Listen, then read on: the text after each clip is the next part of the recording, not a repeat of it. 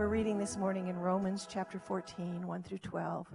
As for the one who is weak in faith, welcome him, but not to quarrel, quarrel over opinions. One person believes he may eat anything, while the weak person eats only vegetables. Let not the one who eats despise the one who abstains. Let not the one who abstains pass judgment on the one who eats, for God has welcomed him. Who are you to pass judgment on the servant of another? It is before his own master that he stands or falls, and he will be upheld, for the Lord is able to make him stand. One person esteems one day as better than another, while another esteems all days alike.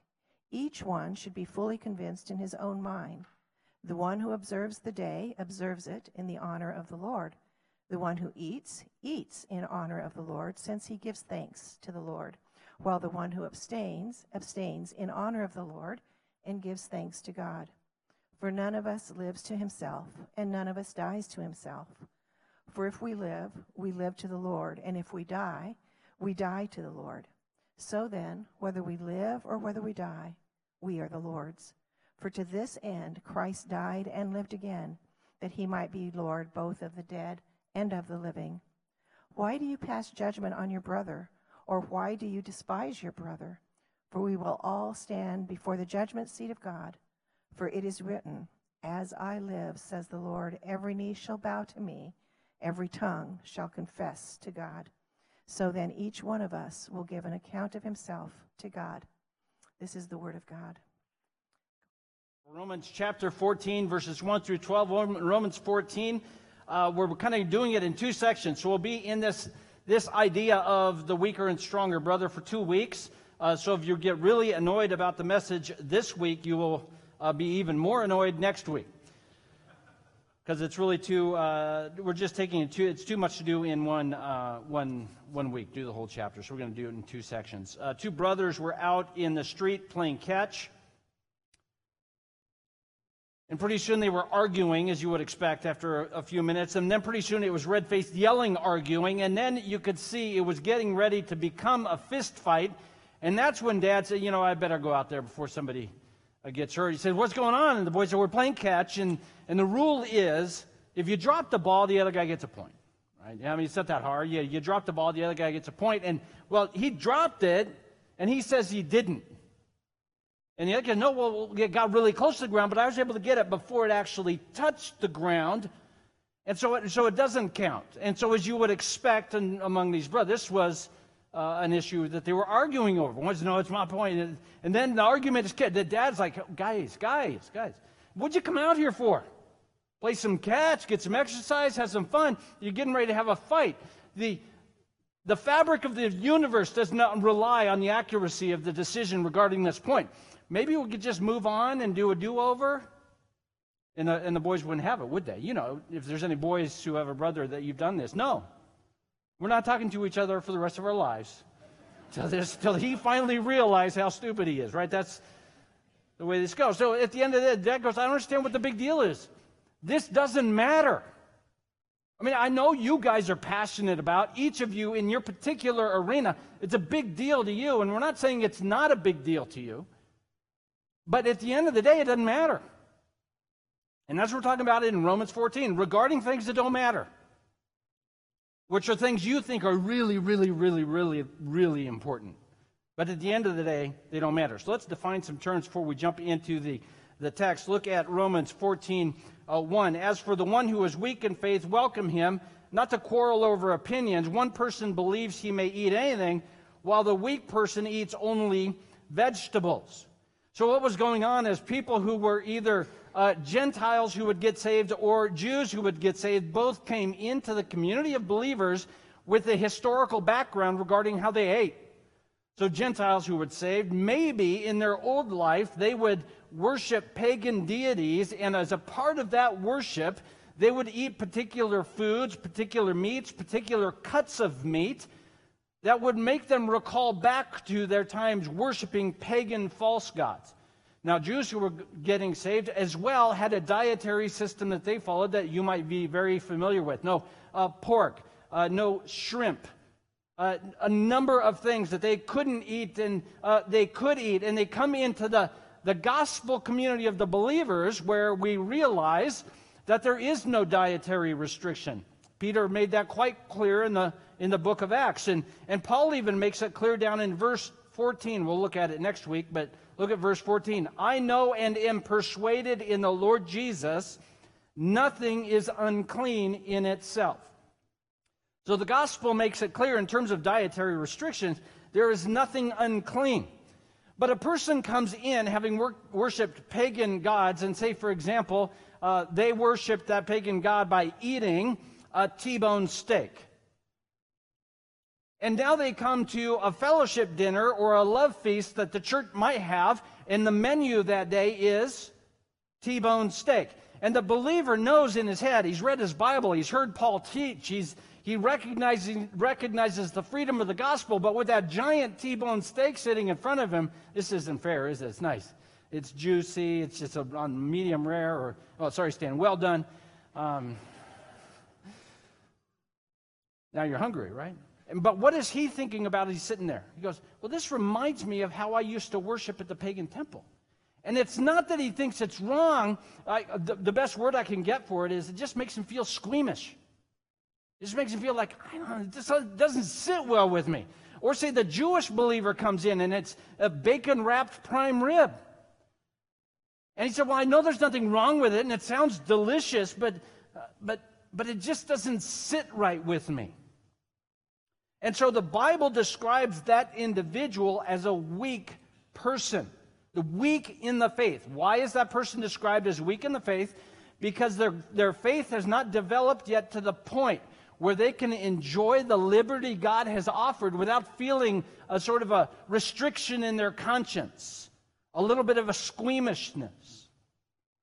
And we need to understand as a body of believers, how do we relate to one another when each of us comes into the body of faith with different kinds of things that make us go, Really? You're going to do that? And that's what this passage is about. Regarding things that don't matter, how do we relate with one another and with God in these things where the Bible doesn't tell us they're right or wrong? Each person can navigate it based on their conviction. So, verses 4 through 9. We're going to actually start in verse 4. Regarding things that don't matter, first thing we need to recognize each of us will give an answer to God. Each of us will give an answer to God. When you go in for your annual performance review as an employee, not a smart move in the middle of that review to then explain to your boss all the ways your fellow employees are doing a terrible job. It's not a smart move because the point of that of your annual performance review is for your boss to give you a, a perspective on what he thinks of your job. And it's going to make you look bad if you're ripping down the other employees. Now, some of you are taking notes. Good. The other thing is, what if, as you're tearing down the other employees for what they do, the boss is thinking, well, those are the things I really value. What do I think of you? You don't, you don't value the things that I think are really, really important. And what the Bible says about these things that don't matter, we need to recognize our point of accountability is God Himself. Our point of accountability is God Himself, and how we relate to one another as believers is defined by how we relate to God Himself. So, how we relate to one another as believers is, is primarily defined by our relationship with Jesus. How does that work? Namely, this. I don't know how to say this politely. We see each other, see ourselves in the body of Christ as household servants the master is Jesus, and our relationship with one another is fellow servants. Look at verse 4. Who are you to pass judgment on the servant of another? As a fellow servant in the household of God, who are you to pass judgment on another servant? Whose job is it to pass judgment on a servant? The master of the house, not the fellow servants. It continues in verse 4. It is before his own master he stands and falls, and he will be upheld, for the Lord is able to make him stand. The first thing we need to recognize about things that don't matter, each of us will answer to God, and you're not God. I said it's slow so you'd catch it. Jesus is the master of that house. Jesus is the Lord by nature of who he is, creator and sustainer of the universe, and by nature of what he did. Died on the cross to provide redemption and forgiveness of sins. Jesus provided the means by which we have a relational community because we only come together because Jesus saved us from our sins. It's his household. He's the Lord and master of it because without him, it doesn't exist.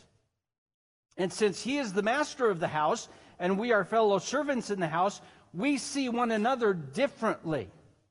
Not in a hierarchy, but rather as all of us serving the Lord and the Lord himself. Maybe you'll think about it this way Do you think when you die you will give an account to God for your life? If you don't think so, that's fine. It's just you disagree with the Bible.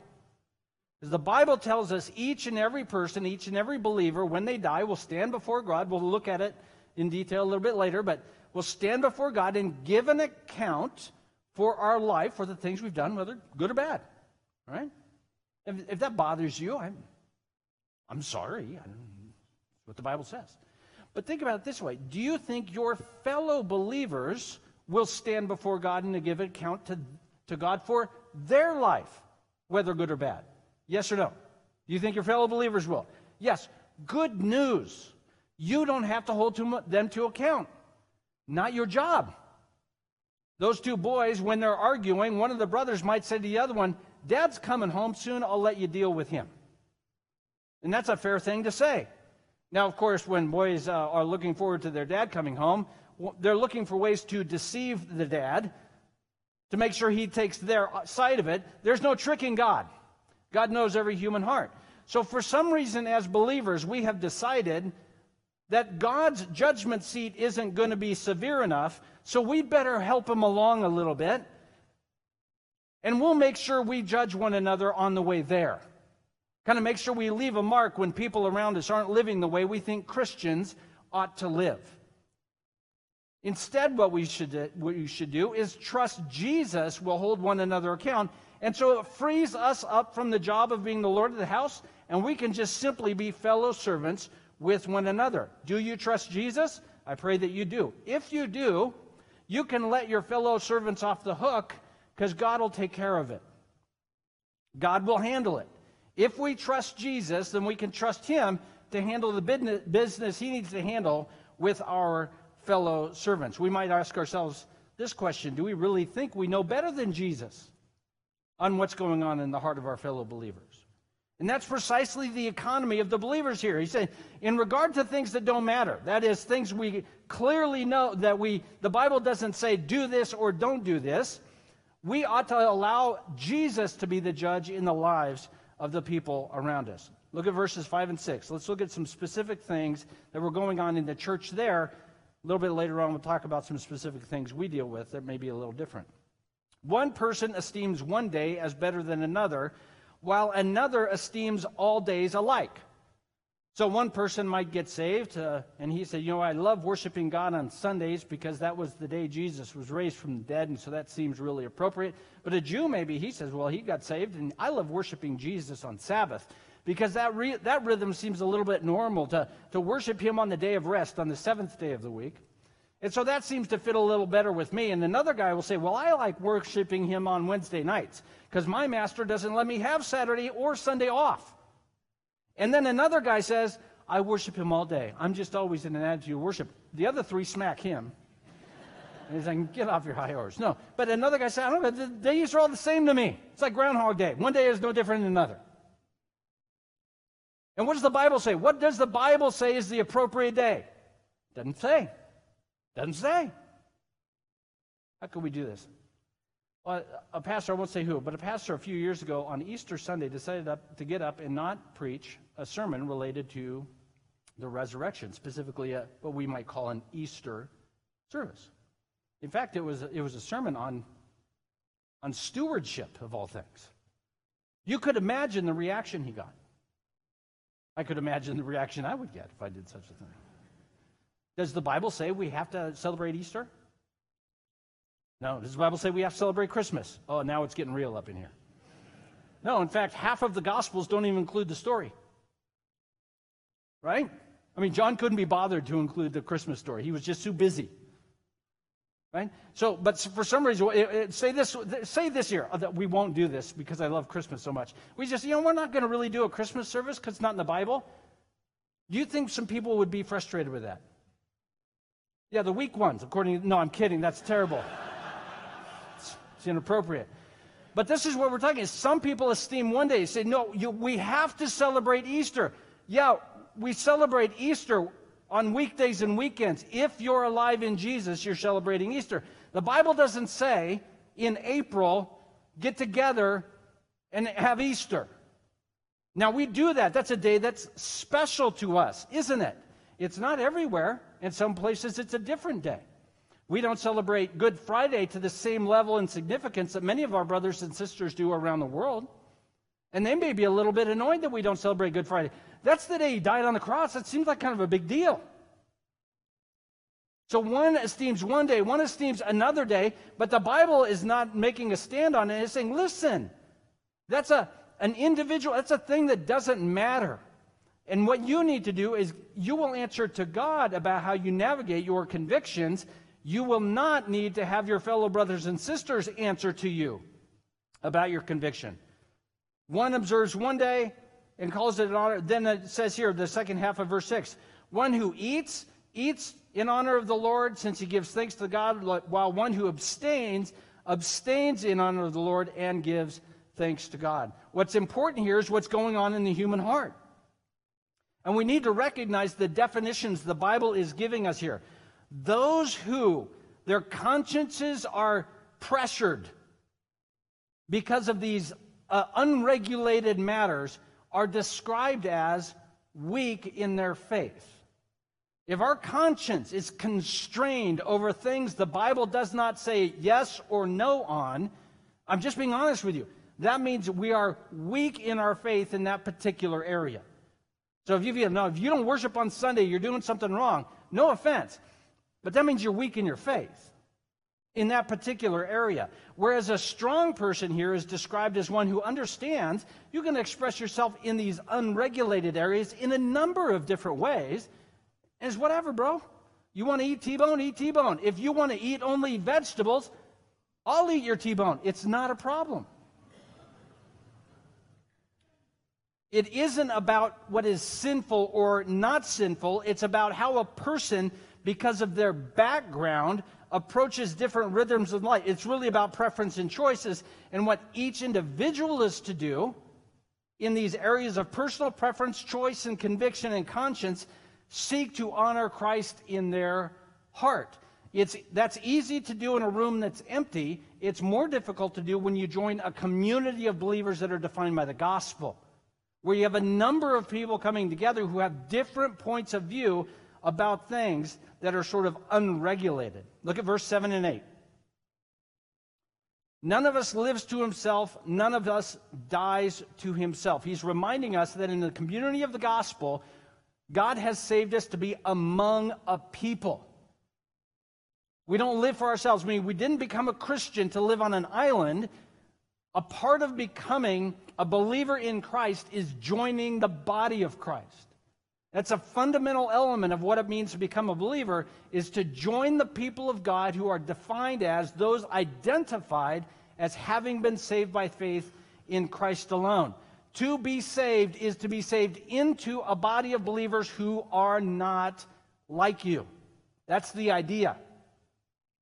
So we don't live, so that means we come into a body of believers with our, our background and our history and our convictions and our opinions and our preferences, and the, the job is coming into this, how do I now interact with other people around me who are, think differently about some of these things? Verse 8 For if we live, we live to the Lord. If we die, we die to the Lord. So whether we live or whether we die, whose are we?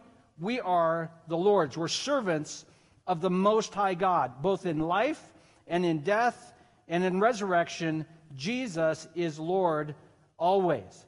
Jesus is Lord is the starting point of the discussion over what do we do with these things where we have weak believers and we have strong believers. The question is who is who's in charge? Jesus. He is Lord. So each of us is going to navigate our personal convictions with that as our reference point. Jesus is no Lord, not me and my opinions, not me and my preferences. Look at verse 9, working our way through it. To this end, Christ died and he lived again that he might be Lord of both the, uh, the dead and the living. Jesus is raised, he is Lord of all. And our thinking about things that are personal opinion and preference must be, defined, must be um, held with reference to Jesus as, as Lord.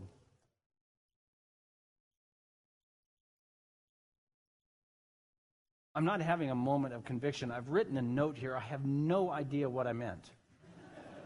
and my assumption is that Jeff has been messing with my. We'll just move on. What's the difference between things uh, that are preferences and things we know are right or wrong? The way the Bible defines these are uh, it's in the book of Romans, Galatians, and Ephesians. You want, if you want to turn there, turn to Galatians 5. We're not going to go there. You turn that on your own time.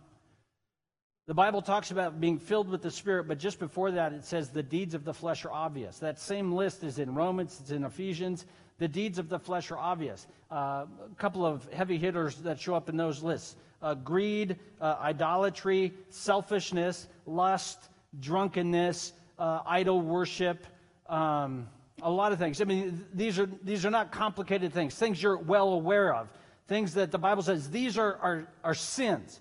So the Bible says here are the things you shouldn't do the, the deeds of the flesh, the appetites of the flesh. This is not what it's talking about. It's talking about the things where the Bible isn't saying one way or the other on it, and you have a personal, strongly held opinion about what you can eat or what you can drink or what you can't eat or what you can't drink. And the Bible is saying we have to understand that if we are, constrained by something the Bible doesn't limit, we need to recognize by definition we are weak in our faith in that particular area. So if our preferences and opinions on things that don't matter uh, are important to us, what kind of opportunity does it present to us? What it does is it presents us an opportunity to honor Christ as Lord in the body of believers with our preferences. The, because what we can do is say, I know what I think. I know what I think ought to be. I know what I feel strongly about. How do I relate to others in a way that brings glory to Jesus? And the answer is don't judge. That's the answer. Don't judge. So, regarding things that don't matter, first of all, each of us will answer to God. So, the, the second thing we need to look at is just simply this since each of us are going to answer to God, why are we judging? Putting our preferences and opinions as the highest order of things in the body of Christ undervalues and devalues the covenant community that is founded on the gospel. If, in order for us to have commonality with other believers, they have to think about unnecessary things, politics, money, food and drink, if they have to think the same way as me in order for me to have fellowship I have now devalued the cross. Because what I have said is the cross only works if I hang out with people like me. So if I require the people around me to have the same opinions about uh, unregulated things, I basically say the cross is really good for people who have the same political opinions as me, come from the same racial background as me, come from the same educational background as me, people who are, have a similar economic status as me. Well, that's where the gospel works. But outside those confines, we really don't have anything in common, and I'm going to judge you. And when we put our preferences and opinions too high, it devalues the cross of Christ. We have to understand that. To be weak in our faith, and if for over a period of time, uh, if we allow that to continue to be a thing, it reduces the impact of the cross in our own lives. Weak or strong, we don't judge because one day we will all stand before the judge. Your deep conviction on things that don't matter are not God's biggest concern. Your deep conviction on things that don't matter politics, money, food and drink, how people educate their kids your deep convictions on these things the Bible says, you know, you do your thing, is not God's highest thing. Covenant community in the body of Christ is God's thing. Jesus in John chapter 17 said, Be one as the Father and I are one, so that the world will know that I'm raised from the dead.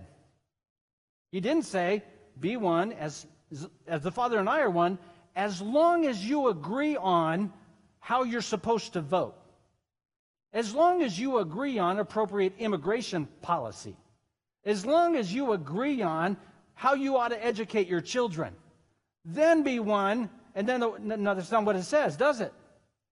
It says just be one. And in fact, be one in the gospel to the, even when those other things are disagreements, because that shows the body of Christ. The, the way the body of Christ is supposed to function in unity, the world is supposed to look at the body of Christ and go, how in the world do those people get along? That group of people would never gather in any other context. And people say, well, why do you get along? There's young people, there's old people, there's people of a, variety of racial and eth- ethnic backgrounds, there's people from a variety of economic backgrounds, there's, there's people from a, a variety of, of former religious backgrounds. And how do you people get along? And we say, we don't. Jesus makes it work. But unfortunately, it's not really the case most of the time. Churches in most of the places are would gather whether or not Jesus showed up or not. It's a bunch of people who have a lot in common, but that's the Bible is calling us to have what in, uh, have only have Christ as our primary point of commonality. Look at verse three again, if you don't mind. So the first thing that we're being commanded to do in these things: let not one who eats despise the one who abstains. This is a good one because maybe this is real time here in Southern Oregon. Let not the meat eater despise the vegetarian. I think that works. We got some meatitarians in the room. You know, when I go to Mod Pizza and they don't pay for this, this product placement, they say, What do you want on the pizza? I say, The meats will go on the pizza. And uh, somebody go, You go to Mod Pizza? You're judging me now because I go to Mod Pizza. Now we need to cover that. and then somebody else might come and say, I won't say who, somebody else might come and say, I'll have the cauliflower crust. Did you know this is a thing? I said, there's some guys in the room that are like shaking their, they've, they have been offended now. And then. they say, I didn't know I was going to get offended. There's a cauliflower crust. And I'm going, why, why, in the world would you, would you, why in the world would you ever order cauliflower? I have no, I don't have a category for why you would do that. Now, I know you might be gluten free or gluten free. And that's, that's it's totally cool. I'm not offended the gluten free people. I didn't mean to. I'm offending the gluttons. Uh, that's where I was going there. And so you say, well, what, what's important? What's the what's a do not despise the one who eats or doesn't eat. Why? Because you're not in charge of them. It's not your job. Guess what? You can have a, lots of jobs in the body of Christ. One of the jobs you don't have is worrying about this stuff in other people's lives. You can leave that up to Jesus. You can let go of the job of deciding if they're awesome enough Christian for you because they eat meat or don't eat meat. Let not the one who eats despise the one who abstains. The first thing we have to recognize in our hearts as individuals if people do things differently than us that are not mentioned explicitly in Scripture and it bothers us, the problem is not them. That uh, don't despise. It's a clear command in Scripture. Don't despise. Whichever, whichever end of the issue you're you're on, whatever issue might be, if you in your heart are going, that person is a lame Christian, the problem is not the lame The problem is the despising. And suddenly, in that moment, my heart needs to recognize I want to be Jesus and, and sit on the judgment seat. That's not your job. You'd be terrible at it. We're going to let Jesus do it. The weak ones follow rules that aren't rules. Strong ones are not constrained by sensitivity. The weak shouldn't want to stay weak. The weak, if, if there's something in your conscience that you know isn't forbidden, whether it be something you eat or something you drink or a particular day or a particular way you like to worship, you say, well, this is an area of flexibility, but for me it's an area of conscience. You should desire in your heart, over time, by the grace of God's word, to no longer be what? Weak. Do you want to be a weak Christian your whole life? Of course not.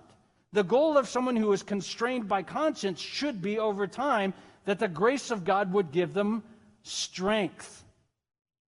That's what the weak should desire, is over time to be strong. The strong, on the other hand, there's an area of your life where you uh, experience great freedom because the Bible doesn't constrain you. You should not be cavalier in the presence of those who have deeper sensibilities and sensitivities. We should not be cavalier in our freedom, nor should we judge those who are weak. As to the one who is weak, welcome him. Do not quarrel over opinions. Well, if we don't quarrel over opinions, what are we going to quarrel over? Do not quarrel over opinions. It's, a command for the Bible. We should just preach that verse. Don't quarrel over opinions. The rules of that day had to do with food and special days. They were culturally di- uh, driven sensibilities. They were not issues the Bible uh, made clear on or even is overly concerned about. Those are issues of the flesh. We know th- what those are. These were issues over uh, food and uh, special days. Today, a couple of things I've already mentioned clothing, what people wear. Christians shouldn't wear particular kinds of clothing. They shouldn't wear clothing that is too gaudy or flashy. They shouldn't wear clothing that we deem is immodest. Of course, how do we decide uh, what is immodest? The Holy Spirit should be working in the heart of each individual on that. We, we worry about how we educate our children. Some will say, you, uh, if you pull your kids out of the public school, uh, well, how are they going to hear the gospel? And others say, if you send your kids to public school, they will worship the devil. And others will say both of you are worshiping the devil if you don't homeschool your children. And then others will say, well, I'm going to send them to a Christian school. And if you don't send your kids to Christian school, they will obviously lose their faith. And so these are areas of deep conviction. Do you know any parents who have strong convictions over how children should be educated? What does the Bible tell us? As parent, should seek the Lord, to glorify God is parenting and training up their children the way they should go, and that's it. So your strongly held opinion is fantastic, and we're not to quarrel over it. Uh, things that are uh, you find entertaining, maybe a particular movie you go to somebody else wouldn't go to. Things that you do for leisure. Things you eat or drink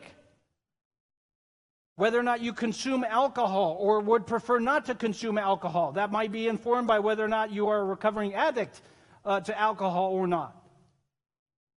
How you spend your money. Some of us uh, would feel, regardless of the amount of money we have, that a person should not own a large home because that is greedy. Or a person should not own a fancy car because that would be greedy. Or if you go on vacation, you should not stay in first class accommodations because that's what greedy people do. Whereas some would look at those who have smaller homes and unkempt lawns and say that person is lazy because they don't work hard enough to have a good job. And so a person who follows Jesus certainly should have a certain level of income, certainly should be able to go outside and work a lawnmower.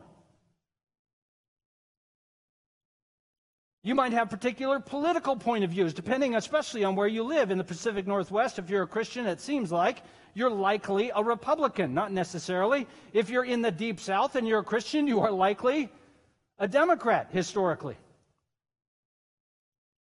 But you may be very surprised to find out that there are Christians, well meaning, strong, gospel believing, loving Jesus, will probably have a bigger house than you in heaven kind of Christians who think differently about politics than you do. Maybe we could talk a little bit about music on a Sunday morning. Some of you think all hip hop music is satanic. Some of you think all rock and roll music is from the devil.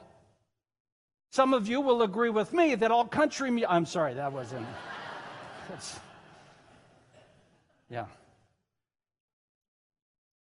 This is what's funny about Southern Oregon. I think that here's just one of these hypocrisy things. I'm not judging you, I'm judging the other churches.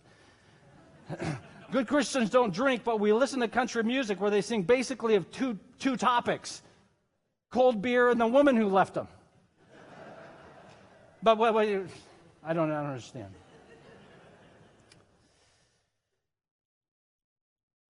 So, all of that, what is, does the Bible inform us about these things? Yes. Does the Bible say how I should educate my children? Does it say, no, it doesn't. But we have strong opinions.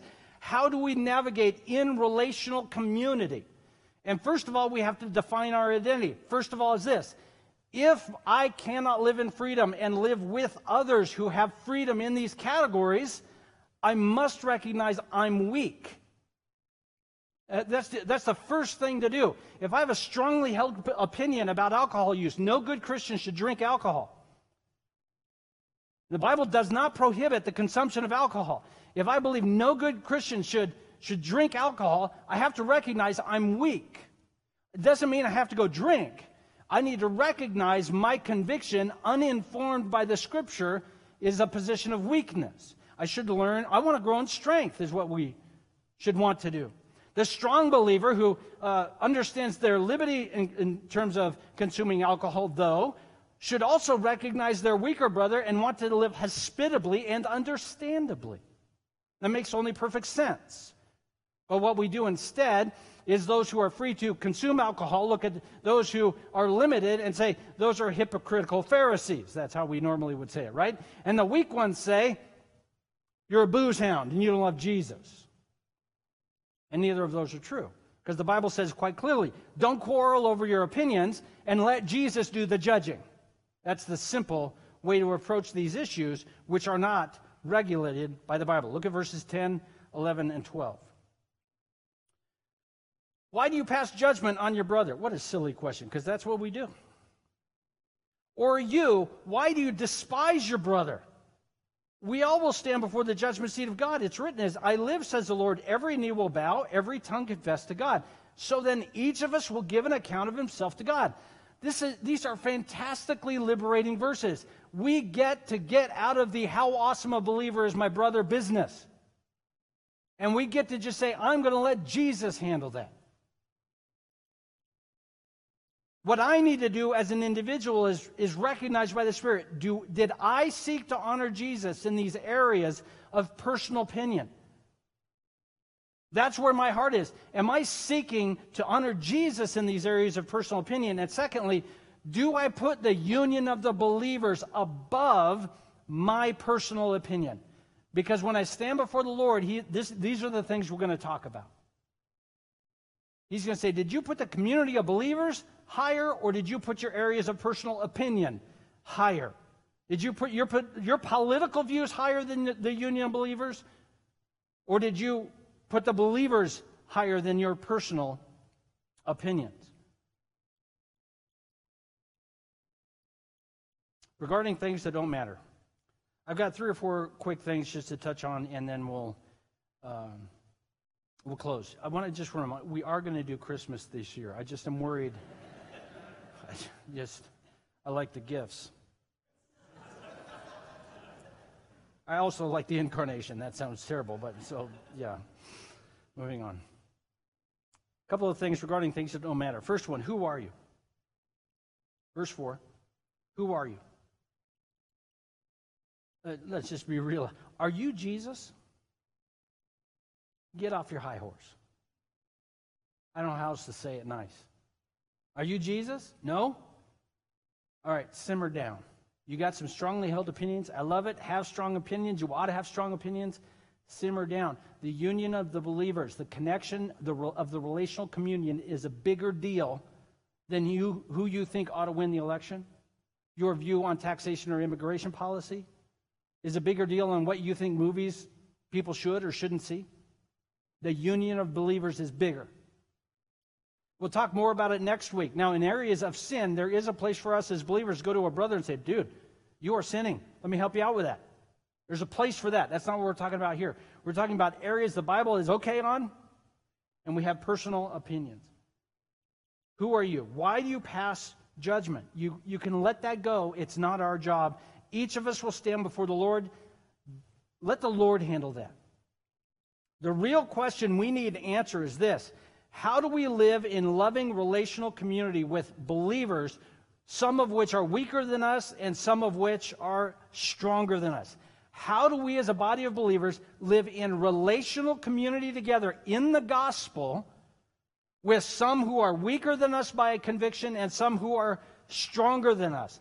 How do we do that as a way of worshiping and honoring Jesus? How do we, as stronger brothers and sisters in the Lord, freely give up our liberty as a way of expressing love and compassion to those who are weaker? How do we, who are weaker in particular areas, learn to grow in strength and not constrain the liberty of our brothers and sisters who are around us? That's the guiding principle. How are we going to live in relational community together when we are so different from one another? And the answer is since Jesus came here to save us, I think we can reach across to one another and try and connect and relate to those who are different than us. Uh, three quick things. Number one, first error that we sometimes make in these uh, undisputed er- areas is the area, the error. Sorry, Jeff is messing with this part of my notes as well. Thank you, Jeff. He's not even here to defend himself. The error of the slippery slope. Error of the slippery slope. Stick with the drinking metaphor. Drinking is not prohibited, but drunkenness is prohibited, so therefore, drinking is prohibited. See what we did there? You're well, that's a slippery slope. Since drunkenness is a sin, is drunkenness a sin? Yes. How often? Every time? When do you know you're drunk? Between you and the Lord? You want more information on that, you're not getting it. Since drunkenness is a direct result of drinking, therefore, you know what would just be easier? If we just didn't drink. It's always e- easier just to define rules and say the way you honor God is to follow these strict rules. The problem is the gospel says you honor God because Jesus died for you. And so your rule suddenly is contravening the gospel. So we don't want to make this area error of slippery slope where we say, well, this thing leads to this thing. So you know what? We better just ban everything. If you want to ban everything that leads to sin, we all need to go home, close the door, turn out the lights. And turns out our heart's still with us. That still won't work. And what's also interesting, we only do that with some of the things. Money leads to greed and envy, so therefore, none of us should have money. Nobody's making that argument. I noticed. So again, what we do is we have these little pet things, and usually they come from our background. Some, sometimes it comes from a place of real deep hurt and wounds. But a lot of this comes not from a, a place of, say, for, in the case of alcohol, because of a history of addiction or violence, although that is the case for many of us. It comes from the fact that when I was growing up, I was told good Christians don't drink. Well, that's different. So that's the error of the slippery, slippery slope. Okay, second thing we talked about is this. If you are weak in a particular area of Christian liberty, what should your goal be? You want to say it?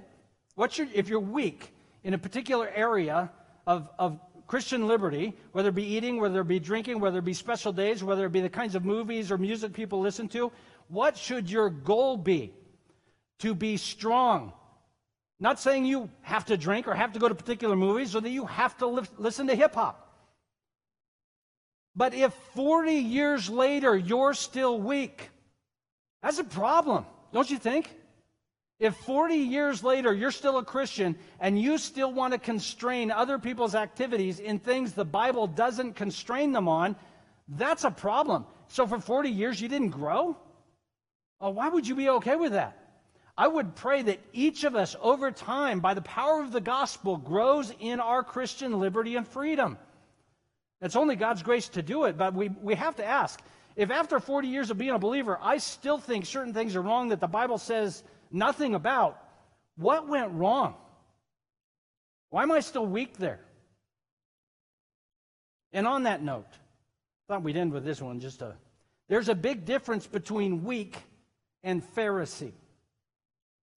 There's a big difference between someone who has a conscience that's constrained because of a history of past uh, uh, experiences in an area and a Pharisee. A Pharisee wants to restrict others because they want to define what religion looks like for them. That's different than a weak believer. Let me give an example. So, Maybe you like enjoying a cold beer with your steak at the restaurant. Now, everybody's trying to sit real still, I can tell, in a Baptist church. And, well, no, not me. I would never. Never. and so maybe you can try this out one time. Do an experiment. And if somebody asks, say, well, I did the experiment Pastor Greg said to do. Order the biggest beer they got. Everybody from church will walk through. Yeah, I mean, it's, it's a guarantee, isn't it? Okay, so here's the thing. So we go, well, I don't want to be, order a beer at a restaurant because I don't want to offend somebody. Right? Have you had this thought? I want to give you some freedom. Are you ready? So, somebody who walked into a restaurant that serves alcohol, and you're concerned if they're going to be offended by your alcohol? If they're offended, they shouldn't go in that restaurant. That's the difference between a Pharisee and someone who is weak. Now, if you invite that person to your home and you give them a glass of wine, that's on you, bro. But a Pharisee who's walking around town expecting everybody to order their meals based on whether or not they walk in the room, that's a Pharisee. That's not a weak believer. If you're offended by someone's behavior, then you shouldn't go to the place where people do that. And you say, Well, I wouldn't expect people from my church to be doing that. People from your church are doing lots of stuff. Do you understand where I'm coming from? There's a difference. If you are weak in a particular area, then God's grace and love to that. But but both Paul and Jesus had strong words for Pharisees who wanted to control the behavior as others as a way of being the behavior police. Eh, look in Galatians chapter 2 when, when Peter decided not to eat Gentile food. Paul came at him in public and said, You are not living consistent with the gospel. That's different than a weaker brother who is struggling with dietary restrictions. That wasn't Peter's problem. He just wanted to control things and impress people. There's a big difference between being weak and being a Pharisee. And that's for each of us in our own place to judge in our own heart by the, by the power of the Spirit. Where am I coming from here? Is this an issue of conviction that I want to grow in? Or am I just being a Pharisee? Where I just want to be able to control the, the actions of others because it makes my life more consistent with what I think ought to be. Regarding things that don't matter, each of us will answer to God by His grace. Why are we judging? How are we as a body of believers going to live in the union of Christ to such a degree that the community around us goes, how in the world is that group of people getting, getting along? If we're arguing over things the Bible doesn't tell us to argue about, then that is, the world is never going to see our unity.